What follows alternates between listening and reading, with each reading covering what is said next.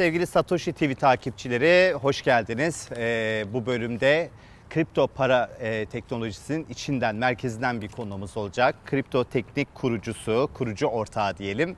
Sevgili Altu İşler bizlerle birlikte.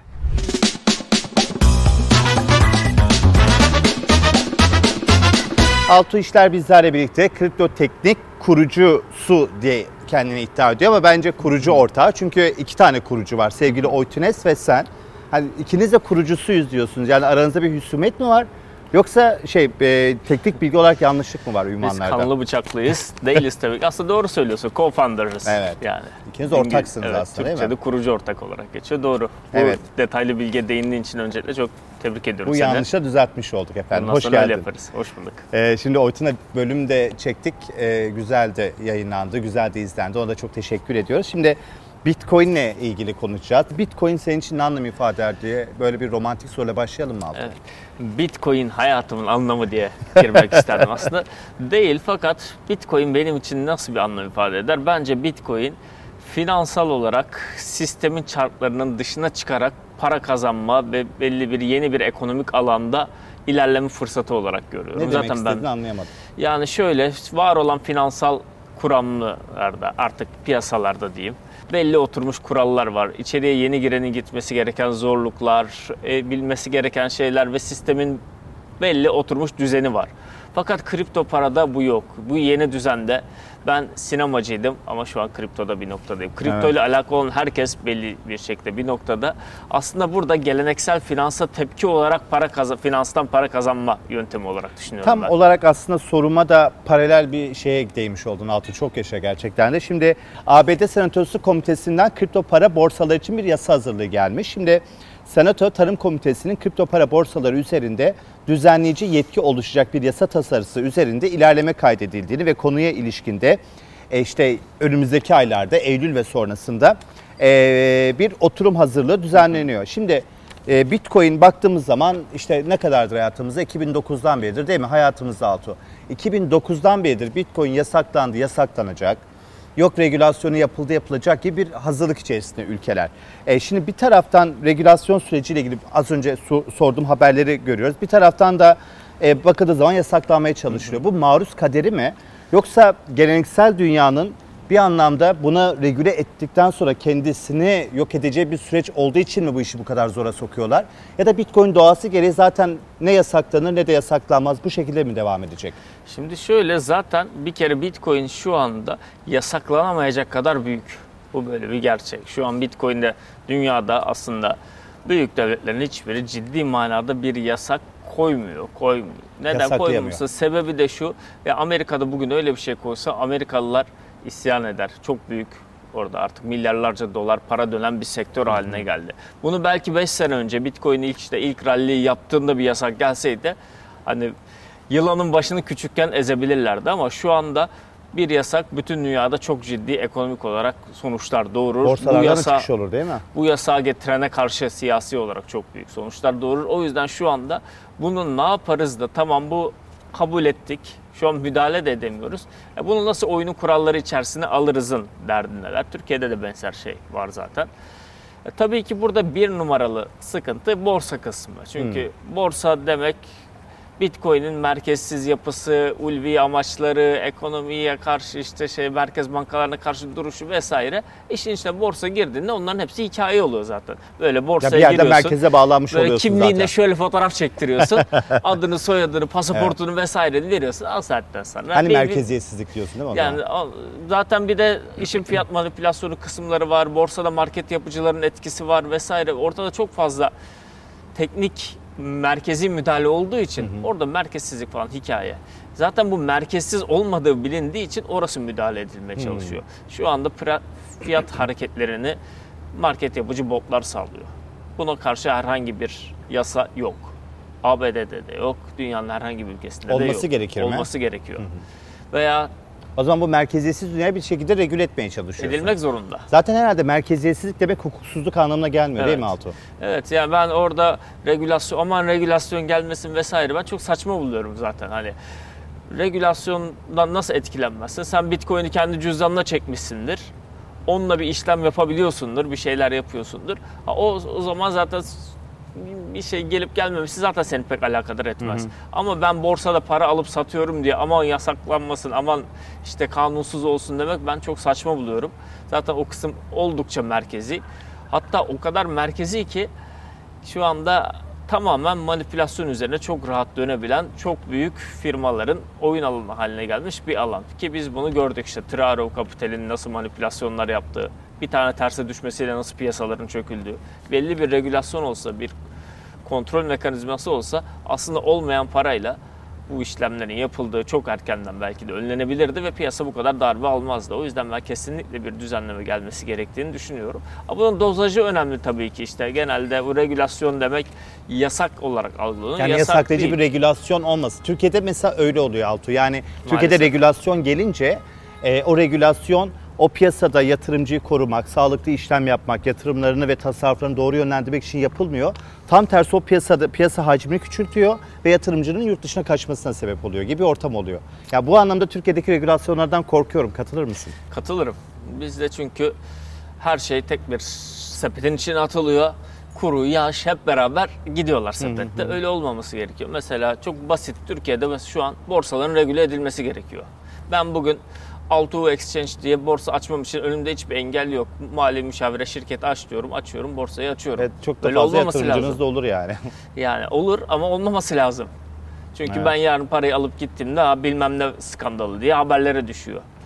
Bir sürü bunun sermaye şartı falan işi kolay kısmı. Bu işin devletler tarafından, otorite tarafından teknik yeterliliğinin denetlenmesi gerekiyor. Ben borsa açtım ama parayı nerede saklıyorum? Ben gerçekten bir borsanın yapması gerektiği gibi sadece komisyondan mı kar ediyorum? Yoksa insanların parasını tuttuğum için o parayı işleterek mi para kazanıyorum? Bunların hepsinin denetlenmesi gerekiyor. İşte bunu denetlemekten, bu oldukça komplike bir yapı aslında. Kripto yasasının sıkıntısı bu. Bunu yapmaktan çekinen, bu işe girdiğinde çıkamayacağını düşünen devletler ya yasaklayalım ya keselim. Bir şekilde bu şekilde devam etsin ama Evet. biz sınırlandıralım peşindeler. İnşallah tam bir yasa, yasa geldiğinde ki bu ben sadece Türkiye ile sınırlı olacağını düşünmüyorum. Muhtemelen işte bu G20 ülkeleri hep beraber oturup karar verecek. Bundan sonra herkes bu yasayı uygulasın diye bir noktada birleşeceklerini düşünüyorum Evet. gelecekte. Ee, tabii bu geleneksel e, finansın da başka bir şeye dönüştüğü bir süreç. Yani bu eğer regülasyon gelirse geleneksel dünyanın da başka bir şeye dönüştüğünün de habercisi olacak. Belki yeni bir dünya sistemi de ortaya Evet. çıkacak. Şimdi ilk başta bu regülasyon için herhalde bizim Türkiye'de mesela tartışılıyor. BDDK mı denetleyecek, işte SPK mı, işte MASAK mı, MKK mı? Yani o yüzden herhalde Bitcoin'in ne olduğunu da bir anlamak gerekiyor. Sence Bitcoin hangi e, kurumun uzmanlık alanına girmesi gerekiyor Altuğ? Tabii Türkiye'de öyle bir yetki karışıklığı Evet. var. Ama Amerika'da da mesela benzer yetki tabii, tabii. karışıklığı var. İşte SEC mi bakacak, işte emtia komisyonları mı bakacak, Hmm. kim bakacak diye. Amerika'da şu an Bitcoin ve Ethereum'u emtia olarak sınıflandırdılar. Ona emtia gözüyle bakıyorlar. Sebebi arkasında bir şirket yok. İşte dağ merkezi Anonim olması diye. değil mi? Evet ya Türkiye'de şu anda ucundan SPK'nın bakması daha doğru gözüküyor ama aslında olması gereken kripto paralar için ayrı bir birim kurulması. Bence de öyle. Yani neden biz Çünkü bir yere koymaya çalışıyoruz İlla ki? buna altınmışçasına bakamazsın veya hisse senedi gibi de bakamazsın. Çünkü hani arkasında o kadar net kar eden bir şirket Ama yok. kafalar öyle çalışıyor. Şimdi geleneksel taraftan geldikleri için illa bir şeye benzetmeye çalışıyorlar Altuğ. İşte burada muhtemelen bir sonraki jenerasyon diyecek ki kardeşim bunun hisse senetleriyle falan ne alakası var? Evet. Bunun ayrı bir birim olması lazım. Bunun hukukunun ayrı olması lazım. Bunun ticaret kurallarının da ayrı olması lazım. Buna uygulanacak cezai yaptırımların da ona göre olması lazım. Bayağı bir teknolojik altyapısı da olması lazım bu birimin. Çünkü kriptoları geleneksel sistem kafasıyla takip edemezsiniz. Yani bankalarda hareketi çok kolay takip ediliyor ama kriptoda o iş öyle değil. Çok daha komplike. Bunu yapan çok pahalı yazılımlar var. Devletin ya bir şekilde o yazılımlara hakim olması ki hakimdir veya kendi içerisinde zamanında bunu bir çözüme kavuşturması gerekiyor. Ortada çok daha derin bir şey olduğu için aslında kimse bulaşmak Evet. istemiyor. Ama bulaşacaklar mecbur. Piyasa büyüyor. Piyasa bundan 10 kat daha büyüdüğünde daha kaçınılmaz hale gelecek. Hele Türkiye gibi ülkelerde yani Borsa İstanbul'da tabii bakıldığı zaman yatırımcı e, parasının büyük bir kısmını ayırıyor ama TL bazında parasını korumaya çalışırken dolar bazında baktığın zaman hiçbir getirisi yok. Yani %80, %100 bir enflasyon olan bir ülkede Türk lirasının her gün değer kaybettiği, enflasyonla cebimizdeki paranın çalındığı bir ülkede neye yatırım yapacaksın? Değil mi yani bakıldığı zaman? Hani Borsa İstanbul e, geleneksel taraftan gelip bu tarafa anlamayanların bence dünyası. O yüzden Bitcoin bence çok önemli bir enstrüman olarak çıkıyor. Bitcoin ve kripto paralar diyelim. Yani başka kripto paralara da yatırım. Katılıyorum. Hatta yani merkezi sistem bunu şöyle dahil ediyor. Aslında Amerika'da var işte yani borsalarda Bitcoin vadeli işlemleri var. Tabii. Keza Borsa İstanbul'da daha önce açıklama yapmıştı. Biz de düşünebiliriz diye. Ama o düşüncede kaldı yani gönül ister ki bir fırsat olsa hakkımda bir Kaç bir aydır noktada regülasyon diye bekliyoruz ama seçimin sonrasında kaldı herhalde. Türkiye'de işler Yani öyle yürüyor büyük biliyorsun. ihtimalle öyle olacak. Bence daha hayırlı oluyor ama ne kadar geç o kadar iyi Türkiye'de. Öyle mi diyorsun? Öyle. De hayırlısı olsun diyelim. Şimdi e, ben e, kripto para teknolojisinin, blockchain'in ve özellikle Bitcoin'in sermaye piyasalarında işine yarayacağını yani bu kadar korkmasalar keşke. Çünkü orada sığ olan sermaye piyasalarında çok daha farklı belki bir yatırım aracı olacak. Yani kripto paralarla hisse senetlerinin yapılması, halka arzların gerçekleştirilmesi, e, bir Bitcoin'imle başka bir hisse senedini alabilmem gibi bunu derinleştirmesi sermaye piyasası için de iyi olmaz mı sence? Ya zaten sermaye piyasası şirketlerinin, aracı kurumların şu an hepsi istiyor bunu. Değil mi? Ama hepsine giden belli bir yazı var. Yani hiçbir şekilde kripto ile alakalı bir şeye bulaşmayacaksınız. Bunun bir yaptırımı olur size diye. O yüzden hiç kimse iş yapamıyor. Ama onlar da bu kadar masum değil. Arka tarafta yapılan lobi faaliyetlerini biliyoruz. Bunun bir yasaya bağlansın, sadece aracı kurumlar işlem yapsın vesaire Yapsın. diye. Siz devre dışı bırakmaya çalışıyorlar. yani e, bizden kasıt kripto borsaları. Tabii tabii yani veya- siz derken sizin camia. Evet. Onlar da olmayacak bir şeyin peşinden gidiyorlar. Aslında güzel güzel kendi lisanslarını alıp kendi işlerine baksalar, var olan ekosisteme biz nasıl dahil oluruz diye baksalar. Hani böyle gereksiz lobilere girmeseler bence kendi hayırlarına olur. Uzmanlık alanları bu değil ki Altu. Yani şimdi şöyle söyleyeyim. Kripto para borsalarının Türkiye'de uzmanlık alanı bu ve bu bambaşka bir uzmanlık alanı. Yani bunun yatırımcısı farklı, teknolojisi farklı, dili farklı. Şimdi onlar e, bu anlamda yapsa bile sizin e, kripto para camiasının, kripto para borsalarının, güvenilir borsaların yaptığı gibi bir işlem yapamazlar. Zaten Katılmıyorum kriptonun buna. yatırımcı kitlesi farklı. Çok Onu farklı. anlaması Evet. lazım. Yani şey değil, paramı sana teslim edeyim, sen işle insana değil bunlar. Günde 24 saat ekrana bakan adamlardan bahsediyoruz. Kripto piyasalar 24 saat çalışıyor. Adam bütün gün işe gidiyor, oturup sabaha kadar ekrana bakıyor. Sen onun parasını alayım, ben geleneksel bir şey gibi yöneteyim, işte arada arası sorsun ne oldu falan. Tabii Yok öyle bir şey. farklı. Beni hastanede bile Altuğ'la Oytun hasta olduğu zaman gece 2'de ziyaret ettiler yani 12-2 gibi. Çünkü o aralar mesela boşsa diyelim gece yaşayan bir camiadan bahsediyor değil mi? Çok başka bir kitle Evet yani. zaten piyasanın bir kere 24 saat açık ve arasız olması bir kere başlı başına bir farklı bir operasyon. Sen peki Bitcoin alıp satarken nelere dikkat edersin? Valla ben Bitcoin alıp satarken tabii ki vadeye göre değişmekle beraber birazcık piyasanın genel durumuna her zaman dikkat ediyorum. Yani boğa sezonunda mı ayı sezonunda mı olduğumuz Bitcoin'de genelde çok keskin oluyor. Mesela şu an çok net bir ayı sezonundayız. Bu dönem biriktirme dönemi. Ben diyorum ki şahsen 20 bin dolardan Bitcoin alırım. 15'e düşerse gene alırım. 25'e çıkarsa gene alırım. Buralarda çok kaşına gözüne bakmam. Her yükselişin düzeltmesinde alırım şeklinde bakıyorum. Ha, boğa piyasasında öyle mi yaparım? Boğa piyasasında öyle yapmam. Boğa piyasasında ben çoktan bitcoinlerimi satmış. O gün hangi altcoin yükseliyorsa onun peşinden giderim. Şu an ayıdayız. Şu an projelerin yavaşladığı, zirvelerinden %90 düştüğü bir dönemdeyiz. E böyle olduğunda burada uzun vadeli yatırımcı için toplama dönemi olduğunu düşünüyorum ben. Sepetinin yapmanın, hani bizim geleneksel bir laf vardır, sepet yaparız. Kriptocular daha çok sepet yapar çünkü binlerce altcoin var. Ve onların artık yavaş yavaş toplamanın. Eğer daha öncesinden geri kaldıysan, aldın düştü, onda da ortalama düşürmenin gerektiği günlerdeyiz bugünlerde. E, Bu süreçte muhtemelen gidecek belli ki. Yalancı bir bahar gelebilir diye bekliyorum ben ama öyle ya da böyle önümüzdeki sene dünyada gidişat belli. Dolar güçlenecek şekilde belli bir resesyon tehlikesi de hala dünyada var. E, Bunlar olurken de kriptonun kafasına göre çok yükseleceğine de çok düşünmediğim için ben yavaş yavaş biriktirme taraftarıyım. Ekrana çok bakmanın mantıklı olmadığı günlerdeyiz. Trade yapıyorsan belki hani şey olabilir ama uzun Ya dönemli trade yatırımcıysan yapıyorsan açıkçası hani vadeli işlem yapıyorsan tabii ki piyasaya her daim bakabilirsin. Bu aralar çok fazla short fırsatı veriyor vesaire ama hani böyle standart spot yatırımcısı için bugünlerde al satı yapmak genelde kayıpla sonuçlanıyor. Bir kazanırsın, bir buçuk kaybedersin. Öyle günlerdeyiz. O yüzden biraz daha uzun vadeli, doğru zamanda toplamak gereken şeyler. Evet. Ki ben bunu şöyle de örnek vereyim. Biz bundan işte atıyorum 2 sene önce, biz bir önceki Covid döneminin öncesinde yine toplama dönemi diyorduk. Yine alınması gereken dönem diyorduk.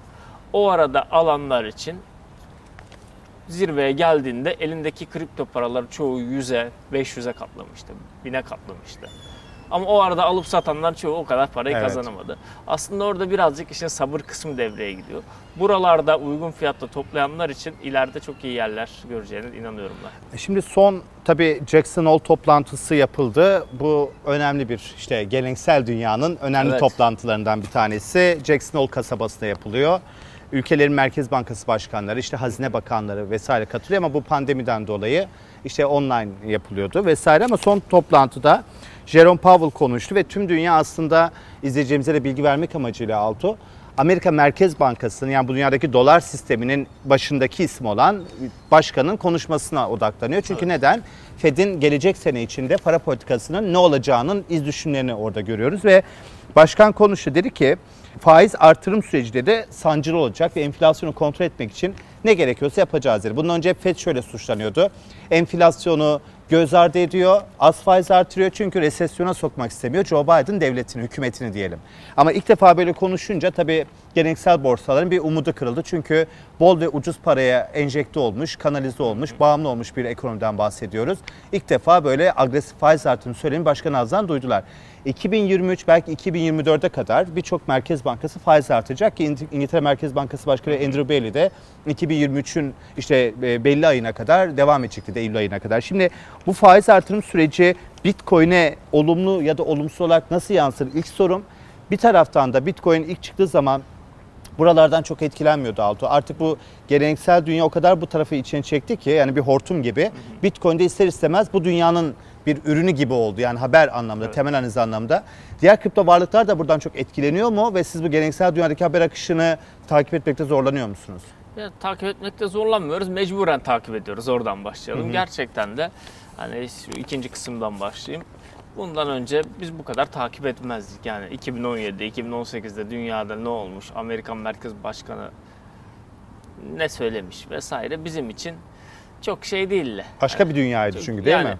fiyata etkisi oluyor muydu? Minor etkileri oluyordu ama böyle bir sistem olarak çok fazla kripto piyasasını içine almıyordu. Fakat şu an devir değişti. Şu an çok ciddi bir kurumsal yatırımcı var içeride. Yani kurumsal yatırımcı dediğimiz kim? Amerikan şirketleri var. İşte Amerikan emeklilik fonları var, yatırım fonları var. Fidelity'sinden tut işte JP Morgan'da herkes var. E bu kadar geleneksel sistemden gelen para sistemin içine girdiğinde yaptıkları hareketler, fiyatla oynama refleksleri de diğer piyasalarda nasıl tepki veriyorlarsa burada da aynı tepki veriyorlar. Yani bir tarafta işte Merkez Bankası Başkanı daha sıkılaşacağız diyorsa muhtemelen işte Nasdaq'ta hisse pozisyonlarını nasıl kapatıyorlarsa Bitcoin'de de benzer şekilde kapatıyorlar. O yüzden aslında bir şekilde bağımlı hale geldik. Bunun iyi tarafı piyasaya çok fazla sıcak para soktukları için piyasayı yükselttiler. Kötü tarafı işte dünyada ne oluyorsa Bitcoin artık altcoin'ler ona göre etkileniyor. Ama buradan da bir hani mutasyon gibi bir şey de çıkacak belli ki. Yani geleneksel tarafla kripto para teknolojisi, blockchain'in, bitcoin'in bir şekilde yakınlaşmasıyla da belki başka bir sentez ortaya çıkacak. Yani buradan geleneksel tarafın bitcoin'i biraz daha entegre ettiği bir sistem de doğabilir. Evet yani orada bir fırsatı görüyorlar. Evet. Burada bir fırsat var. İnsanların ilgisini çekiyor. İnsanlar hisse senedi borsasına yatırım yapmaktan ziyade kriptoya gidiyor. Gençler buna yöneliyor. Gidip biz çok zor bir şekilde işte daha anlaşılır kripto varken diğer eski finansal ürünlere gitmiyor. Ne bileyim gençler altın biriktirmek istemiyor. Tarzı misal bir sürü örnek verebiliriz. E bu yeni sistemin kuralları böyle olacaksa e doğal olarak bu ge- geleneksel finans şirketleri de bundan para kazanıyorlar. Milyarlarca dolar parayı bundan kazanmışlar. Doğal olarak onların içeri girmesinden daha doğal bir şey yok bence. Geç bile kaldılar. Evet. Daha da girecekler. Peki faiz artırım süreci e, çok fazla belir, yani belirsizlikten bahsediyoruz. Evet. Buraya programımıza sağ olsun gelen konuklarımızın hepsi Altuğ senin gibi. E, tek şundan bahsediyorlar. Bu sene öngörülmesi çok zor bir sene. Çünkü pandeminin etkileri hala devam ediyor. İşte aynı zamanda insanoğlu ne kadar ilkel olduğunu gösteren bir savaşın tekrar konuşuyoruz. Bir de bir cephe savaşından bahsediyoruz. Rusya-Ukrayna savaşı. E, Çin-Tayvan mevzusu her an başka bir şeye dönebilir. Her gün biliyorsun Tayvan denizinde tatbikatlar yapılıyor. E, Amerika resesyona girecek mi falan derken bir türlü Bitcoin ve kripto paralar da kafasını kaldıramıyor. Ve üzerine bir de faiz artım süreci var. E, negatif yansıdı. Peki ama geleceğe yönelik beklentin nasıl? Yani bu negatiflik, belirsizlik size nasıl yansıyacak? Evet. Tabii Jackson Hole sorusu da kaynamıştı. Onunla beraber E, açmış olursun aynen. açmış olayım. Evet ben açıkçası kısa vadede şöyle bir beklentim vardı. Fed'in bu şahinliğinden taviz vereceğini ve biraz sonbaharda güvercin geçireceğini düşünüyorum. Hem Amerikan seçimleri olsun hem işsizliği çok fazla kaşımak istemeyecekleri olsun gibi fikirlerimden dolayı. Ama tabii ki şu son Jackson Hole açıklamasıyla beraber birazcık daha şahin duracak imajı verdiler. Aslında bu tabii şunu gösteriyor. Fed'in ne kadar güçlü olduğunu sadece iki cümle sözlü yönlendirmeyle hani bütün Amerikan hisseleri düştü. Bu sabah baktım Asya tarafı kan gölüydü. Yani bütün dünyada dolar güçlenecek dediler ve dolar güçleniyor. Bu tabii ki çok büyük bir güç. Hala hani yok dolar güç kaybetti artık rezerv para olmaz vesaire. İşte ağırlığı da- azalacak kullanımda Şu vesaire. an dünyada hala Amerikan Merkez Bankası Başkanı iki satır lafıyla bütün Tabii. piyasaların ne kadar oynayabildiğini gördük ki bu çok büyük bir güç. Ama ben bu şahinliği sürdürebileceklerine inanmıyorum. Ne zamana kadar?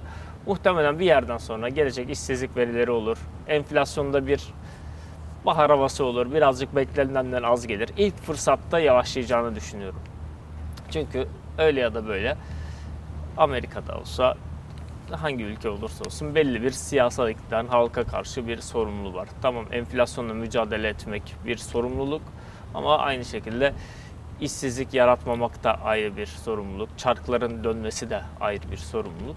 Bunu dengede götürmek için çok da fazla şahin kalamayacaklarını düşünüyorum. Buradan kriptoya gelecek olursak, kripto piyasaları bildiğin gibi biraz daha spekülatif. Herkes %3 düşüyorsa Bitcoin %10 düşüyor. Bunun dönüşünde de her şey %5 5 yükseldiğinde kripto %10, %50, %100 yükselecek. Aslında o tarafın hmm, geleneksel tarafın biraz toparlanması buraya olumlu yansıyacak Çok- ve daha fazla yansıyacak Evet, diyorsun. Yani o- o yüzden ben şunu düşünüyorum. Bitcoin zaten döngüsel olarak 2024 gibi artık yeni yarılanma ve sonrası dönemle beraber bir sonraki boğaya hazırlanacaktı. Genel olarak ben ufak tefek ralliler göreceğimize inanıyorum. Her Fed'den gelen her olumlu açıklamada bizim belki de 30 bin dolarlara gidecek şu an fiyatı zaten 20 bin dolarlar seviyesinde gidebilecek bir potansiyeli var ama gerçek manada bir rally için yarılanma hikayesi dışında yeni bir hikayemiz olmazsa önümüzdeki dönemde pek gözükmüyor. En Evet. azından bir sene daha kripto yatırımcısı sabreden derviş modunda olmalı. Tabii tabii bu e, yani eskiden eskiden dedim işte bir iki- e, pandemi öncesinde bir hikayesi vardı. Halving vesaire. Değil mi? İnsanlar onu bekliyordu ama şu an bir hikaye yok ortada. Hikaye genelde dünyadaki bir belirsizlik üzerine kurulu olduğu için çok gri bir hikayeden bahsediyoruz. O da tabii baskılıyor. E, tabii bakıldığı zaman e, dominansında o zaman bir değişiklik olacak mı? Yani dünyada dolar bir rezerv para ve Amerika bu dolar rezerv paranın gücünü çok fazlasıyla kullanıyor. Swift sistemin dayatmasıyla işte istediği kadar para basıp istediği kadar parayı geri çekmesiyle dünyada yaratmış olduğu bir enflasyonla bunu iyiye ya da kötüye kullanabiliyor. Bitcoin'in dominansında bir değişiklik bekliyor musun? Dolar dominansıyla bir e, entegrasyonu var mı sence? Korelasyonu var mı daha doğrusu? Ve Bitcoin dominansı alt e, coin'lere baktığın zaman çok fazla bir değişim e, olacak mı? Olacak büyük ihtimalle Bitcoin'in dominansında yükseliş göreceğiz. Ne istinaden piyasa kötü gittikçe içerideki küçük yatırımcı yavaş yavaş piyasadan çekiliyor. Ama Bitcoin yatırımcı kitlesi o kadar hızlı çekilmiyor. Hmm. Yani- Güvenli liman olarak mı görüyor? Evet? Bitcoin'in hani kendine göre her zaman belli bir kitlesi, belli bir alıp satım yapan çok büyük hacmi var. Ama altcoin'lerde böyle değil. Özellikle küçük cap'li altcoin'lerde çok ciddi erimeler görüyoruz. Hani Bitcoin yaklaşık %50 düştü zirvesinden. Öyle söyleyelim son son hareketinde. Altcoin'ler %90 düştü. E bu doğal olarak Bitcoin dominasyonunu daha da arttırıyor. Önümüzdeki dönemde büyük ihtimalle işte kısa vadeli düşüşler olsa da biz Bitcoin dominansını yeniden %50'ler üzerinde uzun süre kaldığını görme ihtimalimiz yüksek. Bitcoin'in yatırım mantığı diğer kripto varlıklardan farklı mı? Farklı aslında. Yani Bitcoin'i ben daha demin aynı söylediğim örneğe geliyoruz. Yani Bitcoin %50 düşerse altcoin'ler %90 çıkar. Bitcoin %50 yükselirse altcoin'ler %200, %300, %400 yükselir. Burada işin birazcık daha sağlam olanı gö- görünüş olarak Bitcoin. Ama ayı sezonunda Bitcoin, boğa sezonunda altcoin aslında. Anladım. Peki kripto varlıklara yatırım yapanlara senin nacizane 3 tavsiyen olursa ya da 5 olur ya da 1 olur ya da hiç olmaz. bir adaya düşersen yanıma alacağım 3 Bitcoin. Aynen. 3 bitcoin nedir? 3 kripto para varlık nedir? Hani varsa öyle tabii çok e, biliyorum sizden tarzını çok büyük laf etmeyi sevmiyorsunuz ama yıllarda bu işi yaptığınız için ne tavsiye edersin? Ne tavsiye ederim? Birincisi yani altcoin yatırımcısına altcoin'ler risklileri almayın demem. Ben de alıyorum. Hepimiz alıyoruz. Ama Türk yatırımcısında genel olarak parayla %100 alma gibi bir durum söz konusu. Yani ortalama düşürmek mantıksız geliyor insanlara. Ortalama düşürmek mantıksız gelmesin. Yani dışarıdan para sokmaya korkmayın veya yapabiliyorsanız belli bir kısmı tabii ki her zaman paranızı nakitinizi kenarda bırakın ki daha sonra düştüğünde ekleme yapabilirsiniz. Çıkarsa zaten çıkar. O yüzden ortalama düşürmeden Bitcoin'in zirvesinden altcoin almışsınız. Aynı yere gelsin bir de oradan sonra para kazanın diye bekliyorsunuz. Kazanamazsınız. Paranın zaman maliyetinden de kaybedersiniz. O paranın bir daha oraya gideceğinden bir de garantisi yok. O yüzden ortalama düşürmediğiniz sürece terste kaldıkça kaybedersiniz. Kesinlikle ortalamayı düşürün. Nereye giderse gitsin. Teşekkür ederim o zaman. Hadi Evet. sınav bölümüne geçelim.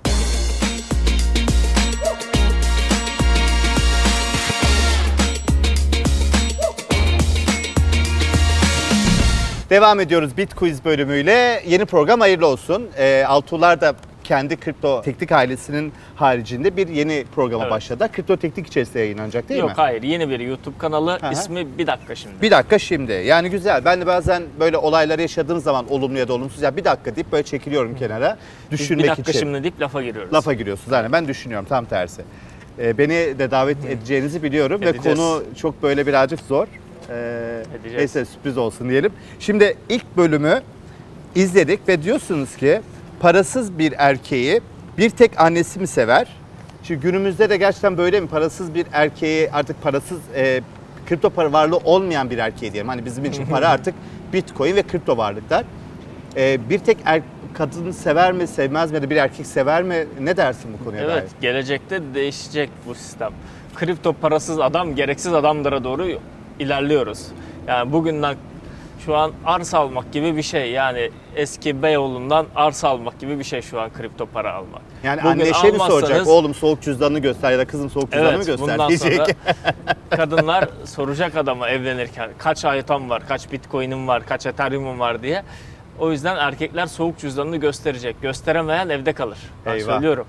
O zaman kripto paranız yoksa, kripto varlığınız yoksa evde kalacaksınız ve sevmek o zaman birazcık ızdırap oluyor Altuğ ya. Yani Evet ama işin duygusu nerede? Maalesef ülkemizin içinde bulduğu ekonomik koşullarda herkes sevginin yanında kendini bir senin derecede... hanım bakıyor mu cüzdana? Yok ya benim benim cüzdan hep dolu. İş- ya Ona bakıyorsa yırttık zaten. ha, anladım. Tamam, tamamen Kripto diyorsun, cüzdanından bahsediyorum. Bana deli, daha da delice aşık olması lazım diyorsun Evet. yani varlığa bakarsan. Valla gerçek kripto cüzdanına bakılsa va- yürüyemem burada yoldan çevirirler beni. İyi bakalım yani e, benim yalnızlığımın sebebi anlaşıldı diyelim. Valla sana bitcoin'i zor aldırıyoruz biz sana. Zor Murat. Ben karşı taraftan bekliyorum. Aldı işte geçen bölümde de böyle bir gaf yaptım. Böyle hani karşı taraftan beklersin, benden beklersin diye karşı taraftan beklediğim için o yüzden cüzdanıma bakmıyorum Sana yani. bir altcoin sepeti yapalım. Heh. Kısmetin açılsın. Ya artık spekülasyon mu yapıyorsunuz, bir şey mi yapıyorsunuz artık bilmiyorum ama Var bir totemi sen bana inan. Ben sana bir sepet yapacağım kısmetin açılacak. tamam inşallah ya valla şey e, ne derler baş göz yapan sepet diyelim ona. E, bekliyorum yayından sonra konuşalım. Tamam. Şimdi e, tabii bakıldığı zaman e, sizin için tabii kripto tekniğin dahisi Türkiye'nin en ciddi bitcoin uzmanı diye sözlük için yazmışlar. E, bayağı bir şeyler yazmışlar. Onlar için ne söylemek istersin? Valla teşekkür ediyorum izleyicilerimize. Biz öyle ya da böyle 2017'den bu yana aynı çizgide giden insanlarız yani. Piyasada çünkü bizim piyasanın spekülatörü bitmez, manipülatörü bitmez, dolandırıcısı bitmez. Bu, bu belli bir çizgide bu kadar uzun süre tutturmak kolay bir iş değil bu tür şeylere bulaşmadan. O yüzden ben gittiğimiz yerden, vardığımız yer, hedeften memnunum açıkçası. Süper. E, o zaman sana bu yumuşatıcı sorudan sonra bilgi sorusu geliyor efendim. Evet süremiz başladı. 3 Ocak 2009 senin için ne anlam ifade ediyor? Son 10 saniye. Hayda. Bitcoin white paper mı? Son Attım 3 mı? saniye. Benim ondan sayış ne var? Ne, hangi tarih dedin? 3 Ocak 2009. 3 Ocak 2009. Şey Ya işte sizin için çok Bitcoin önemli. günü değil Evet. mi? Evet. E işte şey e, Bir an Satoshi var- var ya- Nakamoto tarafından Evet. dünyaya duyurulan işte Genesis blok olarak Genesis adlandırılan değil mi? Başlangıç e, şeyi. Doğru. E, Bitcoin'in de ilk Var bloğu bana bu soruları hiç oluşturuldu. vermedi hakikaten bir anda Ya bildi mi farz edelim, bilmedim farz edelim bilemedim ama bildin yani tamam. 27 Mayıs 1988. E, senin doğum tarihin bence. Doğru mu? Vallahi bildi. demek İyi ki. doğdun diye. evet. Demek ki tarih sorulunca afallamayan insanlar varmış. Ya şundan dolayı hani doğum tarihimiz yakın bu kadar bilgiye dayalı bir şey senin doğum tarihidir. Yani ben tarihteki bir savaşı bilmeyeceğim için ezberimde. Bir dahaki sefere Mercidabık Savaşı'nı soracağım hazırlan. İşte zekamı kullandım farkındaysan. Neyse efendim. Ee, çok teşekkür ediyorum Altuğ. Çok keyifli ben bir teşekkür sohbetti. ederim keyifli sohbetin için. Ee, tekrar iyi ki doğdun. teşekkür ediyorum. Lütfen beğenin, yorum yapın ee, ve e, Altuğ'ların pro- yeni programını da izleyin efendim. Bir, bir sonraki bölümde görüşürüz.